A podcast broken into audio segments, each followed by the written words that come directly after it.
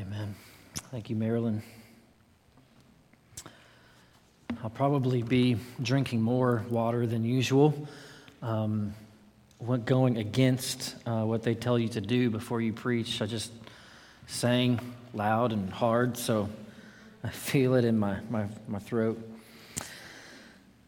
Vern, uh, Vern Poythress, past uh, professor of Westminster Theological Seminary, had this to say about Revelation chapter 4.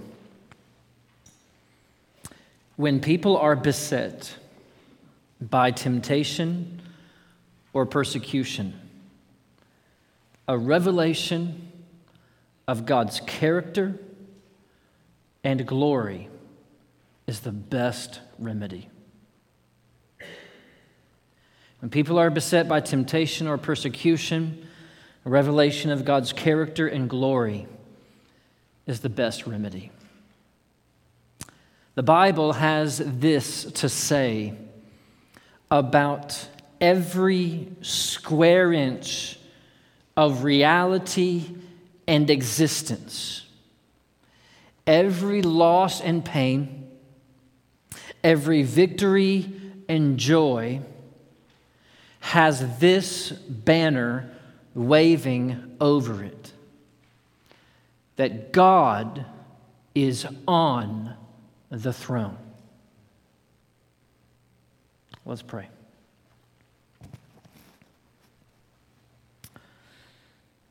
Heavenly Father, we come now to give ourselves to your word, and we can only hope that your spirit would be here with us, working through the preaching, working through the listening that our hearts might hear. And that we would do more than hear with our ears, but that our hearts would be encouraged, enlightened, helped. Father, you know the ways, oh God, where we need to be convicted of sin. And you know the ways where we need to be encouraged in faithfulness. Would you help us know ourselves, know you, and know our world rightly? By your word. And help us to repent and walk accordingly.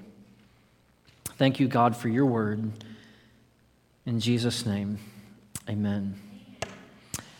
Well, we are back in the book of Revelation after taking some weeks off this summer. Marilyn said she was excited. I am terrified. We are coming into that section of Revelation where the weird things begin to happen, and uh, I am too excited about it and joy filled, but it is a terrifying, uh, trepidation filled journey that we are going to be on for the next few weeks. So put your seatbelts on, open your Bibles with me to Revelations chapter, Revelation. Some, someone over here looked at me when I said Revelations. Revelation chapter 4 the revelation given to John. And we're reading, as Marilyn read for us, uh, this section about God. Now, I just want to say a couple things really quickly uh, as we get into this section of Scripture and as we begin to look towards the seals and the bowls and the trumpets. Uh, this is going to be your experience going along the way. There may be times where you are frustrated that we're not going down enough into the details. There may be some other moments where you are wondering why in the world are we focusing so much on these details? Uh, you could do both levels and spend a long time studying the book of Revelation. Uh, I have just been overjoyed with the connections that our chapter has to the Old Testament. We're not even going to get into uh, the half of the connection through the whole Bible that the book of Revelation has for us, including uh, today's uh, chapter. So just be patient and know we're trying to preach faithfully the word. If your question doesn't get answered in a sermon in the weeks to come, come talk to me later. Uh, someone has probably answered that question uh, if I can't help in some way. But we're looking at this section today. We're coming on the tail of the letters to the seven churches. And we've seen this vision of a throne and one who sits on the throne. Now, we need to understand John is seeing this vision in order. So we're going to go back to chapter 1, look at a few things in chapters 1, 2, 1 and 2 that kind of summarize some things that happened there so we can begin to get an idea of why does chapter 4 matter?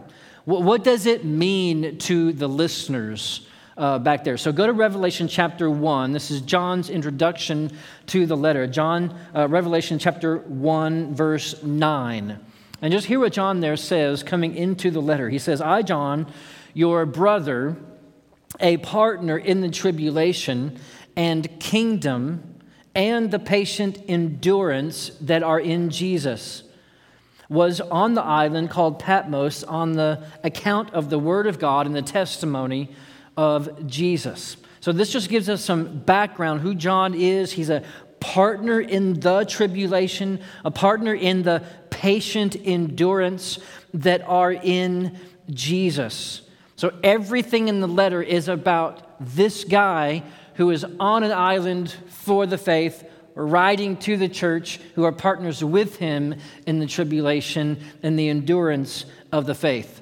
Beginning in chapters 2 and into 3, we see the seven letters to the seven churches from the Spirit, from Christ, about some correction, some encouragement, that kind of priestly pruning, if you remember that language, kind of shaping the church's worship like a priest would tend to the worship in the temple. Look in chapter 2, verse 9, and just see a few things that are going to happen. We don't have time to recount all of the letters, but just look what's going on.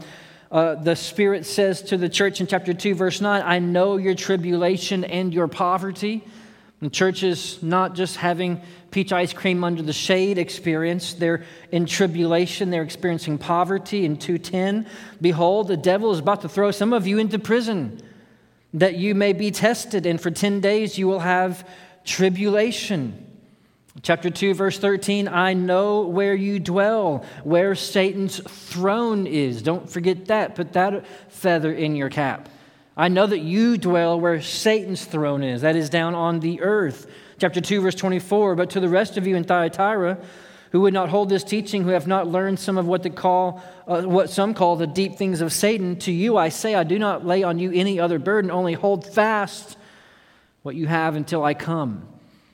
It's a difficult, enduring call to the church to forsake sin, forsake the worship of other gods, follow faithfully in the worship of Jesus Christ and God. The visible church, some very faithfully and some struggling at best, are all in a world where being a Christian, that is, to trust Jesus Christ as God's Son, crucified for our sin, risen again, to believe that, to follow that, and to live in that is costly and uncomfortable. Costly and uncomfortable. After the warnings and the encouragement from Jesus to the church, John is shown then next in chapter 4 this vision of the throne of God. Now, fundamentally, principially, why is this here? Why, why is this chapter in the book of Revelation? It seems that the church is supposed to understand their existence and their experience in light of the heavenly, unseen reality. We are beginning to look back in behind the veil, as it were, veil, and we're going to see how does our reality, all the things that we are experiencing and will experience, how does that compare to what does it mean based on the reality that we can't see, that heavenly one? In the real world where you live with trauma, with nations on a real planet in a real universe, there's also a very real, powerful, sovereign creator God who is on the throne over everything in earth and heaven. And the conclusion is not that they're just two entirely separate, distant, disconnected realities. It's kind of the the, the, the domain down here on earth, and there's kind of the domain up in heaven. And, you know, the heavens, they, they do the heaven stuff, and in earth, we do the earthly things. And, you know, that realm is that realm, and our realm is this realm. But, but that this is the way all of the things are. This is the, the vision into the throne room, is the description of the unity of the sovereignty of God over every domain that exists. And this is not just another kind of progress report in the kind of history of redemption or in the history of God's wrath poured out or the end of the tribulation. This is describing in chapter 4 something that is. It's not just something that happens. It's not just the next part of the story where God ascends up to his throne. This is, as it were, kind of describing, showing a picture of a static reality. It's always like this. Things exist like this. The whole world has this meaning. That's how this vision works. It's not about events in history, it's about the reality which links all events in history. And when John hears the voice, it says to him, Come up here, and I will show you what must soon take place. In verse 1 there, he seems to clearly be setting the scene for events that are going to happen in chapter 5 and then especially in chapter 6, I think all the way through 21. The point being, I'm going to show you the things that must take place after this, but he is going to first show a vision of God on the throne by which everything in the world and history relates to those things. Christians first, what we're going to see in the throne, if you're a follower of Christ, is that there is an unmovable, central to everything throne. Everything that has ever existed, everything is subservient to this throne. And our God does not change. His plans don't change. His power doesn't change. This is the vision of God's throne and its relation to everything. There's a lot of comfort and encouragement in the immovability of God's throne. If you're here today and you don't believe in God, you're not following Christ let me just ask you a question this morning as we begin to look at this throne. What is the reality behind the reality that you experience? Maybe you're actually even a Christian who just has some doubts about God. Is he really there? What's real? What's going on? Where did all this come from? There's a great little book that I would encourage you uh, to consider uh, produced by the Gospel Coalition this year called Before You Lose Your Faith Deconstructing Doubt in the Church. A guy named Trevin Wax wrote the first chapter called Doubt Your Way Back to the Truth. When I first read that, I thought, I'm probably going to get like a paragraph in and just not and be done with this book. But it's actually very helpful. Here's how Trevin Wax talks. You might expect me to tell you, speaking to those who are doubting or uh, the, the word today, deconstructing, you might expect me to tell you simply to have faith, to set aside your doubts and take a leap, leave something to be true before you are convinced of its truthfulness. But this response makes the Christian faith seem disconnected from tough questions. But this, uh, no, the last thing I want you to do is suppress your questions and squelch your doubts. Instead, I hope you'll discover even more questions and entertain even more doubts in the sense that you ask more questions. You heard me right. You, you need to doubt more. You need to question more. So, this is so helpful. He's basically saying to us who are doubting God not to be lazy doubters. Actually, keep asking questions about our questions, the motives behind our questions, the source of the answers for our questions. Keep looking, keep asking questions. My, my point is this I, I think that you will find there has to be some center of reality. There's always another question about why and how we are here. What is there? Who is there? What do they want from us? What's the plan? What's the goal? And today, probably the most important question, the epistemological question that we should be asking today is how can we know anything? How can we even know? That's not far from the central purpose to the book of Revelation, which is to reveal. It's to reveal, it's to show. Remember how John starts the beginning of the book, Revelation chapter 1. You can look there, chapter 1. He begins by saying this is the revelation. That word revelation is the word apocalypse. It's the revealing of Jesus Christ which God gave him to show his servants the things that must soon take place. He made it known by sending his angel to his servant John, who bore witness to the word of God and to the testimony of Jesus Christ, even to all that he saw. So John fits in this way. Revelation chapter 4 is this revealing, this seeing behind the veil of created things into God's throne. At best, just the most fundamental nature, God is a revealing God. By his word to his by his word to John, God is revealing. And what we find to summarize in Revelation 4 is we are revealed, we get to peer into kind of the um, operations room, the control room behind everything that exists.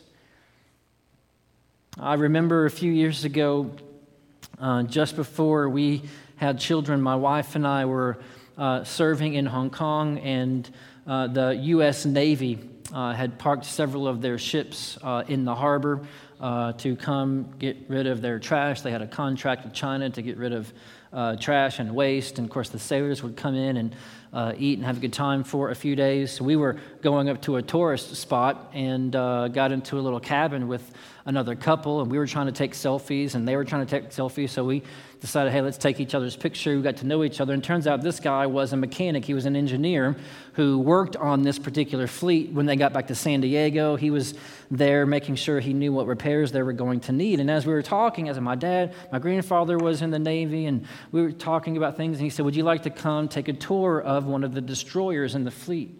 He said, I can't get you on an aircraft carrier, but if you'll come, I can get you onto a destroyer. I was like, all my plans are canceled. Just tell me when I can go get on the U.S. naval destroyer. So we get up, there's a nuclear sub parked next to it. We walk around into the mess hall. We, we walk around down into the engine room. We walk up onto the deck. We walk in the captain's quarters and see his war history books and uh, his cap and all these different things. But then we go into another room. We go into the room, I don't even remember what's called, control room operations room, I have no idea. We went in, and when we went in, I immediately saw a big picture, one big huge screen of the world with lines drawn all over the world in the oceans, other screens, people at computer screens all over the place. And as soon as we walked in, someone yelled, Civilians on deck. And immediately, like just everything went black. And I thought this, I thought Jason Bourne was gonna like run in any minute that something serious was gonna happen because I thought we're, we're somewhere where the stuff happens. There's something they don't want us to know. And uh, I, I, I, thought that was awesome enough, and I didn't even get to see anything. I just saw the place where the, the things are seen and decisions are made and wars are fought. But on a principle level, God is inviting in the followers of Jesus Christ into the control room, if you will, but in order to reveal. When, when we come in, instead of saying, hey, earthlings on deck, let's make sure they don't see anything, right? Instead, the course of action is bring John up here so that we can show him what will soon take place. That's the kind of access that John is giving us, that this revelation is giving us, getting to see into the throne room of God so that we can know what it is like. So that we can be encouraged that we're, what, what's happening in the, the secret kind of rooms about the plans of the earth, they're not secrets actually. We're, we're actually being helped to know, right? You know, I'm, I, I don't think of myself as a conspiracy theorist, but when there's something in the news that comes out of the mouth of our president or the government, I'm just all, I just read enough history to think, well, that's probably only like a third of what's actually going on. Right? I've seen enough spy movies, read enough history, where I just know it's never all the story. But God's actually inviting those who would read his word, those who are followers of Christ, into with John kind of seeing the throne room of God so that we can know who he is, what his throne and what his reign are like. When you get into this control room, when John comes and he looks in, there's really only two things that he sees. I know there's all kinds of descriptions in there. There's all kinds of things we're going to give attention to. But there's two things that he sees. One is the throne, and the other is him who sits on the throne. The throne itself, which I think is something 12 or 14 times in this chapter referred to, giving it prominence, and the one who sits on the throne, worshiped twice in two choruses at the end of the chapter, giving him prominence. Let's look at the throne. When you go in, when John goes in and he sees the throne, what does he see? What makes a throne a throne? Now, you, you might have seen movies where, uh, or, or, shows where thrones are made out of swords or made out of gold or made out of felt, or maybe you've seen the, the throne of the Queen of England. I, I don't know what that looks like. You know, in, in America, we don't have thrones, we have desks, right? We have an Oval Office with a desk, right? Because that, that represents what we think about how kingship works and how authority works. But what we're going to see in this throne is that it's not so much defined by what it's made out of. That doesn't seem to be the most prominent, interesting aspect for John. That's not what he recalls. Rather, what makes the throne and what makes the authority is the things that are around the throne, the things that surround the throne. And, and you can get this idea because you've seen movies, whether it's Emperor's New Groove or, or you know, some other movie, when you go into a throne room and you know, if, the, if the king has cheetahs and lions lying around as pets in the throne room. That says a lot about this king. If he's got a whole buffet and a feast of food over here, and, he, and there's servants and, and guards surrounding his throne, that says a lot about his, his power and, and who he is. What John is going to describe for us is what's around the throne, what, what's before the throne, and that's going to show us how powerful this throne is. Look in chapter 4, verse 3b. I know we're jumping in the middle of a verse. We're going to come back to 3a. We're going to look at the throne first. First, we see there are two things encircling the throne. Two things encircling the throne. Chapter 4, verse 3, halfway through, and around the throne was a rainbow that had the appearance of an emerald a, a rich, deep green. Now, rainbow in this passage doesn't just necessarily mean the meteorological phenomenon that you know that has the seven colors and skittles at the end.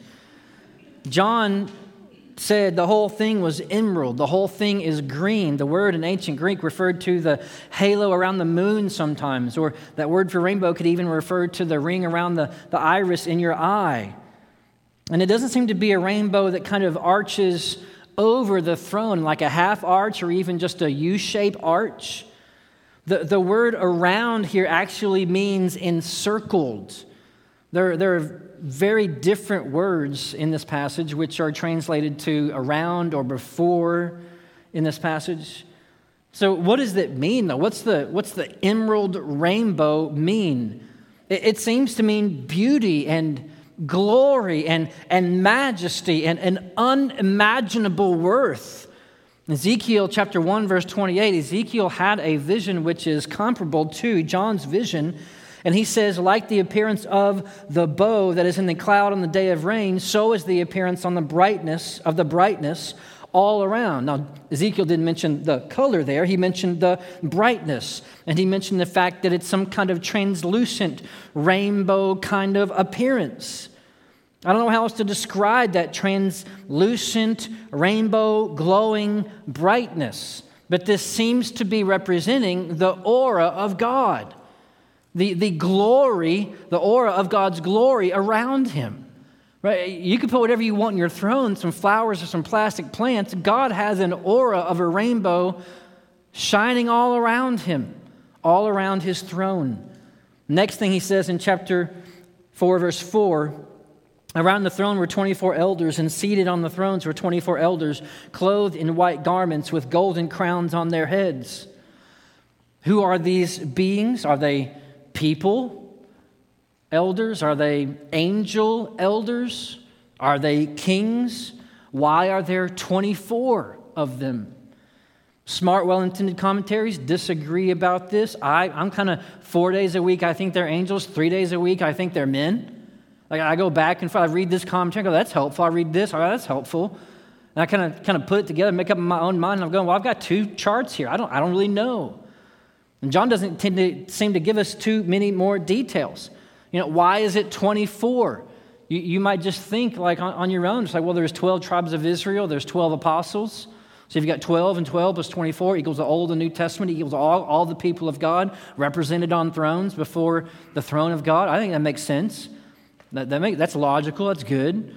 You, you might go back to First Chronicles and see that in, in David's temple and around David's rule, there were 24 priests, 24 orders of priesthood, that is, 24 worship leaders, 24 gatekeepers in the temple. I don't think that's insignificant. My, my guess is that it probably has something to do with both of those put together kind of the, the, the, tribes and the apostles, the 24 priests around the temple that David uh, had employed. They wear robes of white, signifying their righteousness. They have golden crowns, signifying a glorious rule. And they each sat on a throne, which means they have authority. They have some rule. They have some service to the throne that they encircle. The main thing is that there's 24 thrones around it. There are these elders who have rule, and they all have golden crowns. And what's going to be even more important is what they do with those crowns in a few moments, in a few passages. But look next in chapter 4, verse 5. This comes from the throne. Lightning and thunder come from the throne. Chapter 5, or 4, verse 5 From the throne come flashes of lightning and grumbles and peals of thunder. From means that the lightning and the thunder come out of the throne. The, the phrase insinuates that they belong to the throne, as it were. What, what does the lightning and the thunder mean? It means power. It also can insinuate judgment. You can look back through the Old Testament, going back to Moses on the uh, Mount Sinai, for example, and just see you don't want to come up here, you're going to die. Right? And what was the cloud filled with? Lightning, thunder, fire. The coming, uh, that is coming from the throne. It's important because thunder and lightning show, so open the rest of the book. Go with me uh, a few chapters later. I think this is in verse 8 or 10. You could correct me. I didn't write the chapter, so that's, that's helpful I think chapter 8, verse 17, or chapter 10, verse 17. You can, you can yell it out, or maybe just keep it to yourself so you don't interrupt. But uh, verse 17 in Revelation, the seventh angel poured out his bowl into the air. This is the seventh bowl of judgment. And a loud voice came out from the temple and from the throne, saying, It is done. And when this happened, there were flashes of lightning, rumblings, peals of thunder, and great earthquakes, such as there had never been since man was on the earth. So great was that earthquake. We see this, I think, four or five times through the book of Revelation when God's judgment is being poured out in the subsequent chapters. That the seventh, or one of the critical judgments, is accompanied by thunder and lightning. And that points back to this moment where we see, well, where does that come from? It, it's not just like, oh, you know, just happened to be a meteorological phenomenon in heaven that day, just happened to be thundering and lightning today. I mean, it just, just happened to be a storm come up. No, it, it emanates from the throne. It's accompanying the judgments to show that what is coming is coming from the throne of God, His authority, His permission, His command. That's what it means to come from the throne, this thunder and lightning. Church, when you see the wrath on the earth, that comes in the seals that are being described, the trumpets and the bowls, know that they come on the command and the authority and the plan of God from his throne itself. But look before the throne. There are two things mentioned as being before the throne next, kind of in front of the throne. That word before doesn't mean just kind of in the presence of, it means in eyesight or in the face of. So these things don't seem to be in a circle, they seem to be in front of God, all of them visible from his face, as it were, from the face of the throne. Look there, continuing the next verse, and before the throne were burning seven torches of fire, which are the seven spirits of God burning seven torches of fire, which are the seven spirits of God. We're going to say more about the spirits, the seven spirits next week. We've talked about seven and the spirits, the angels, and chapters uh, past, so you can go back and look there. But here this morning, the, we'll just say in, in short, the whole, the perfect, multifaceted Spirit of God is there before him. His throne thus resembles and portrays his holiness, his uniqueness, his spirit, like on the day of Pentecost, is better understood by being portrayed as having properties of fire, glowing, refining, lighting, heat. And that is how God's Spirit is represented before him. Look at the crystal sea in chapter 4, verse 6. And before the throne, there were, as it were, a sea of glass like crystal. Ezekiel seems to focus, when he sees this, he seems to focus on the distance of this sea, referring to it as an expanse. The point was that it separated the throne from any who might approach. Just like one does simply not walk into Mordor, one does not simply trot into the presence of God. There's a vast expanse that suggests a slow, careful, if possible, approach to God. And then encircling again next are four living creatures. These four living creatures in chapter 4, partway through verse 6. And around, again, that word around doesn't mean just kind of hanging out around God, but encircled around God, around the throne, one on each side of the throne, are four living creatures, full of eyes in front and behind. The first living creature like a lion, the second living creature like an ox, the third living creature with the face of a man, the fourth living creature like an eagle in flight, and the four the and the four living creatures, each of them with six wings and full of eyes all around and within. Now, what do we do to make sense of these creatures? We need to be imaginative in a sense. Jonathan Edwards talks about this that revelation is given to us that we might imagine things. These are word pictures created to get us thinking, what in the world could this be like? But G.K. Chesterton humorously quipped regarding Revelation, specifically this chapter. He said, Though St. John the evangelist saw many strange monsters in his vision, he saw no creature so wild as one of his own commentators. We have to give some understanding to this. What does this mean? What is it saying? Ezekiel actually describes their wings as two covering their bodies, two stretched out, touching one another's wings in Ezekiel chapter 1, verse 11. So we have this picture looking at Ezekiel and Revelation, these creatures on all four sides, seemingly outward facing, their wings stretched out and as their wings stretch out, their wings touch each other, making a perfect circle around the throne on all four sides. A display of ready service, it seems. A display of guardianship and vision given the eyes. Some might say this represents God's omniscience, but God does not have omniscience through his creatures or through some cherubim or anything like that. He's omniscient in that he just knows all things. He doesn't need a drone, a cherubim drone, to fly over the earth and check things out for him. He just knows. So it's something about them representing all of creation. I think that Thomas Schreiner was helpful by just suggesting that they are designed to be representative of the whole created order of animate life. I think that's the most helpful summary that I've seen, and is what I would see there as well.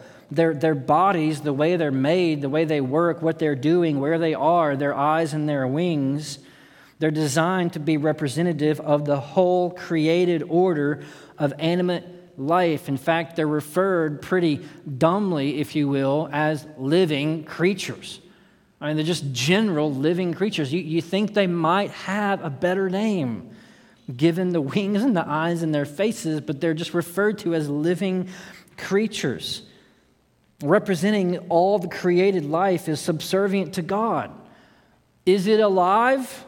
It serves God. Animal, it serves God. Man, it's to serve God. They represent the cunningness and the prowess of a lion, the power of the ox, the majesty of the soaring eagle, and uh, ideas about them, uh, attributes about them that we might not even be able to perceive, but that this is the attributes of God's created order.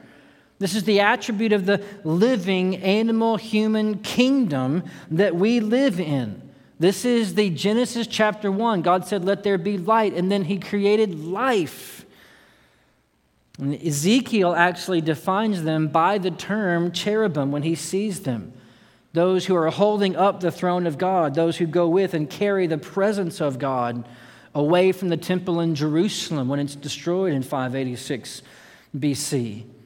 And listen, I don't, I don't think we have time. I don't think we really need to, for the sake of preaching at least, spend time exploring it all of what these cherubim mean and what they are, but just consider that it was cherubim, not very different, and same word as Ezekiel, that guarded the Garden of Eden. When Adam and Eve were expelled from the garden, it was cherubim who stood there with swords, banishing mankind from God's presence. Cherubim were made of gold over the mercy seat where God dwelled in the temple symbolizing the authority, the guardianship, the carefulness that ought to be considered with God's presence.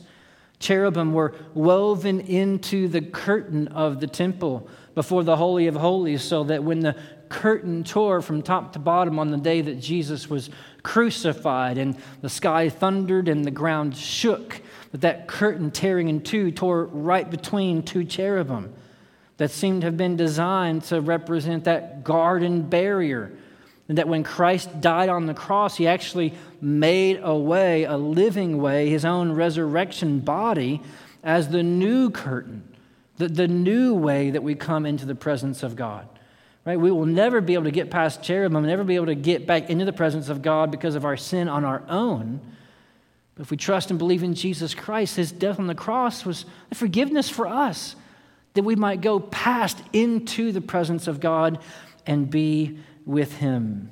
These cherubim, them, seem to be guardians, servants of the ministry, of the purposes, and the presence of God.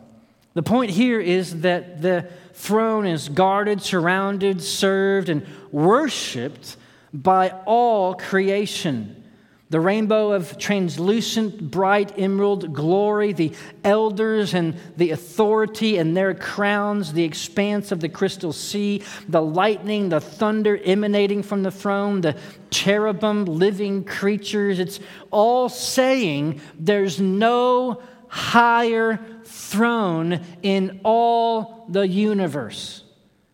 There is no higher court. There's no one else to appeal to. There's no other sovereignty like this sovereignty. Whatever is has this throne as its higher throne. Whatever happens has this throne overseeing the happenings. It is, and it happens under the order and the power of this throne.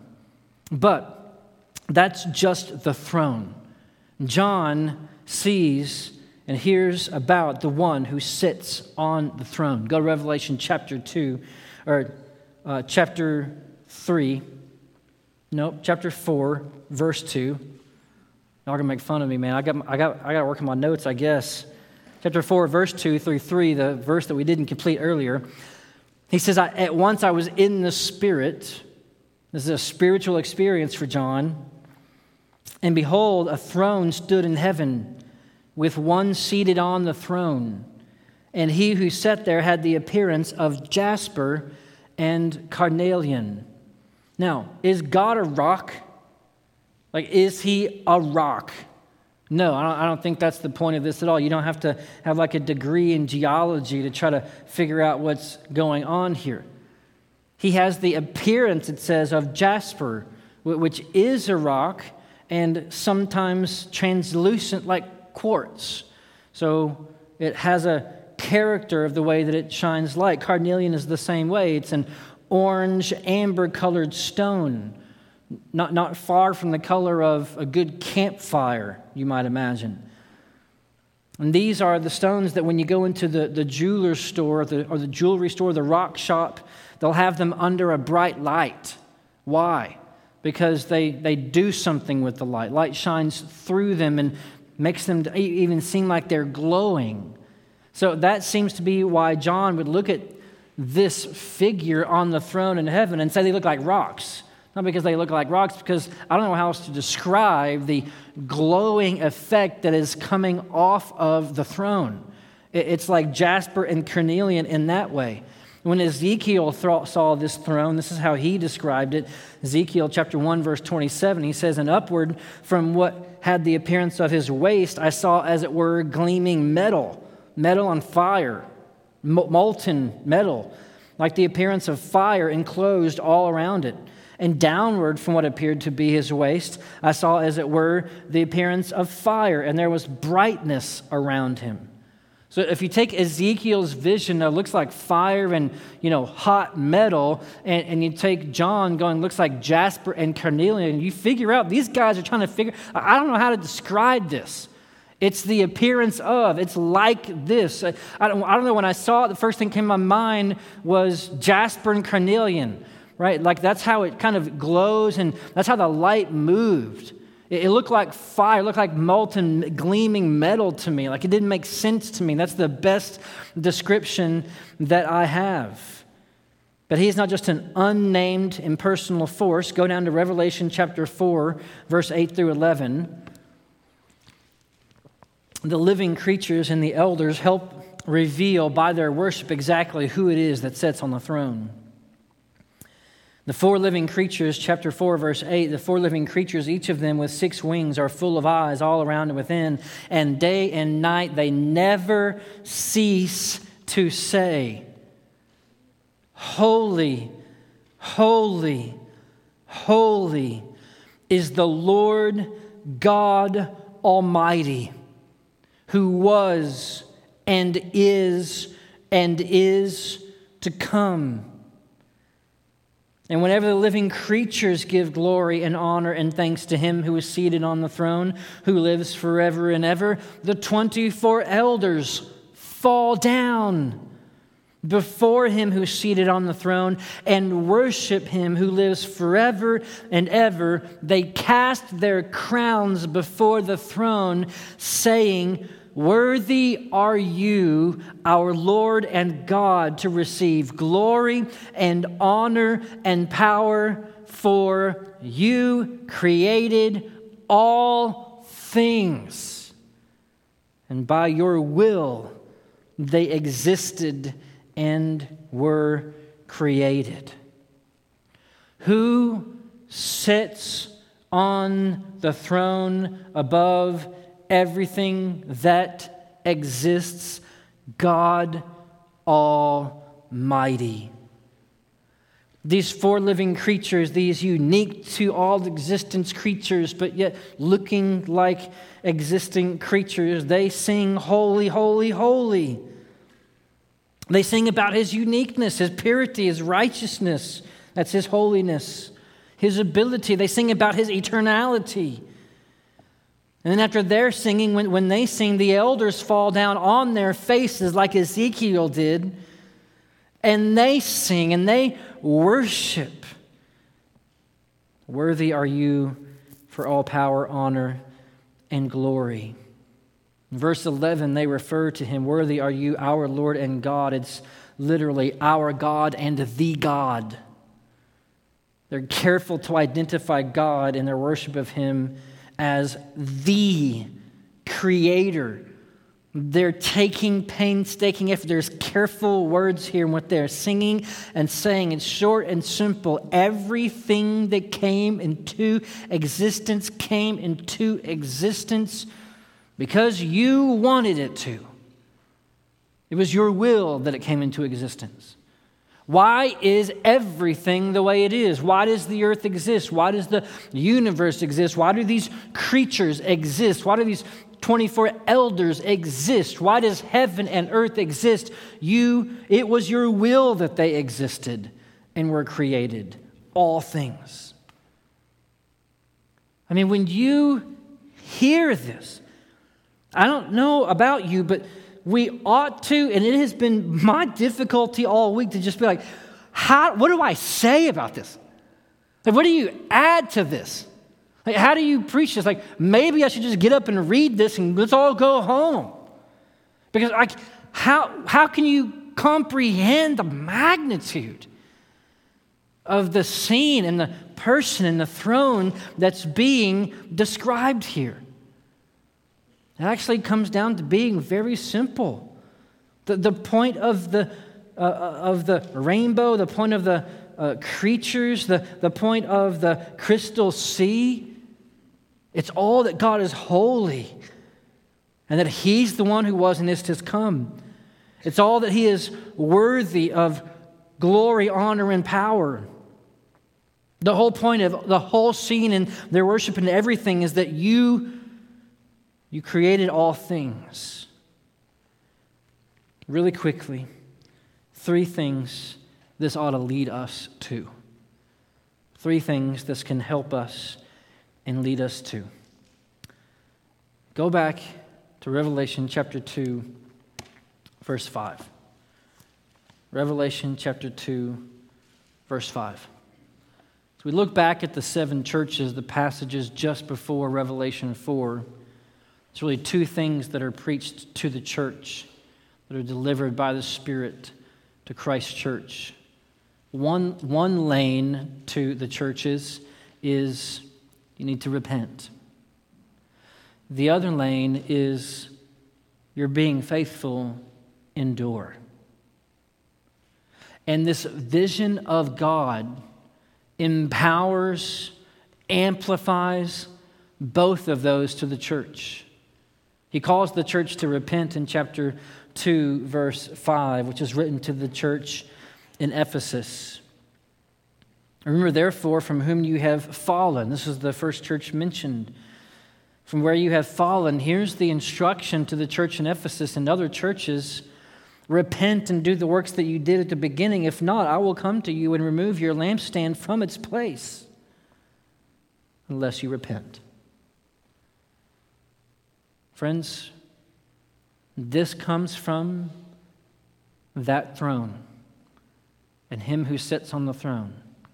It comes under his authority, comes under his son, comes by his spirit. There's no higher authority, there's no higher throne than God's creation throne. Consider how you might need to repent today, knowing that God the creator of all things, calls us to repent, which means turn from our sin. Maybe confess our disbelief to God and believe in the Lord Jesus Christ. Maybe just confess that we've been living in sin as if the God in heaven isn't there and isn't watching. And we would read this and realize there's a very real, powerful thunder lightning from his throne, God in heaven. And this would help us to repent by dwelling on the awesome, sovereign, creating God who is on the throne of all creation and existence. When we repent and we return to God, what can we hope for? That we might be better, that we might do better works? No, it's that the creator of all things has actually supplied a way for us to be forgiven for our sins. The things that we need to repent of, it's, it's not even our own repentance that, that earns us presence with God, that earns us forgiveness with God, the, the creator of all things, the one on this throne, has sent his own Son into the world to be crucified for sin. So that those who would repent, those who would confess their sin, those who would come to God in humility, can be forgiven not by our own deeds, but by Christ on the cross for us. And that his resurrection would give us new life, that his spirit would fill us and lead us to walk in righteousness. The call to repentance includes the gospel that the creator of all things is willing to forgive by Jesus' blood shed for you. So repent today. Repent now, knowing that you can enjoy the favor and the pleasure and the acceptance of Him who sits on the throne of creation. You can go to bed at night going, I might not be the president's favorite person. I know I'm not my boss's favorite person. I'm, I don't, I'm not even really good with my spouse today. But if, if I'm good in Christ, if I've repented of my sin, I'm walking in humility with the Lord, I've got God's favor. The highest throne in existence has given me favor through my faith in Christ. He sees me as a child, a daughter of Him. The second thing would be to endure, used in the letters and throughout important places through the book of uh, Revelation is the call to endurance, the definition of the book being about endurance. The keeping of faith begins in this ideal, as it were, in Revelation chapter 4, that we can endure remembering God is on his throne. I can keep going today in whatever God has for me, whatever obedience, whatever tragedy, because God is on the throne. When there is loss in my life, God is on the throne. When Christians are persecuted and killed, God is on his throne. When families are divided because of faith, God is on his throne. When jobs are lost because of faith or circumstances, God is on his eternal throne. When evangelism is tried but doesn't seem to work, God is on his throne. When marriages fail or they don't exist, God is on his throne. When babies don't come when you wish they would come, or when they come when you wish they wouldn't, God is on his throne. When the world is filled, like it is, with war, plague, storms, and floods, God is on the throne. Endure, rest, take a nap. God's on his throne. Keep obeying God. Keep trusting God. Keep walking in righteousness, even though it's costly. Keep preaching the gospel of Jesus Christ, even though it costs you your life or your livelihood. God is on his throne. His plans will be accomplished. And finally, worship. Repent, endure, worship. Worship God in reverence and awe. Tremble before Him as a man or a woman standing before the Creator who creates ex nihilo, who speaks out of nothing but Himself and makes something into existence. Jim Hamilton says Revelation 4 lifts our eyes to the most important being in the universe and summons us to behold our God. And this God is sitting on his throne. Today, look. That's what the word behold means. See. Know God. Join the worship of heaven today in your heart, in your mind, in your faith. All you created things, join in the worship of your Creator. You were created by God's will. You were created because He said that's what He wanted to do. Worship Him as Creator. Psalm 99, verse 1 says, The Lord reigns.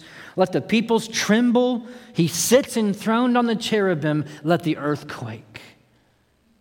When we see him as he is, we ought to tremble. Maybe you're here this morning, you're thinking, my heart just, heart just not trembling right now.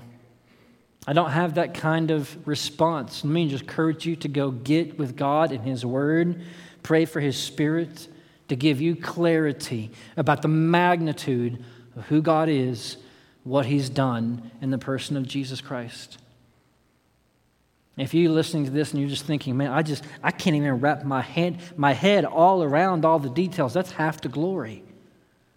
We're not meant to be kind of dumb and in the dark, but this is of a magnitude that the authors in Daniel and Ezekiel and in John and Revelation use words like and in the appearance of a lot. Because they don't even know how to say it. I remember Ezekiel says like fire, and John says like a rock. I don't even know how to describe it to you. It's indescribable.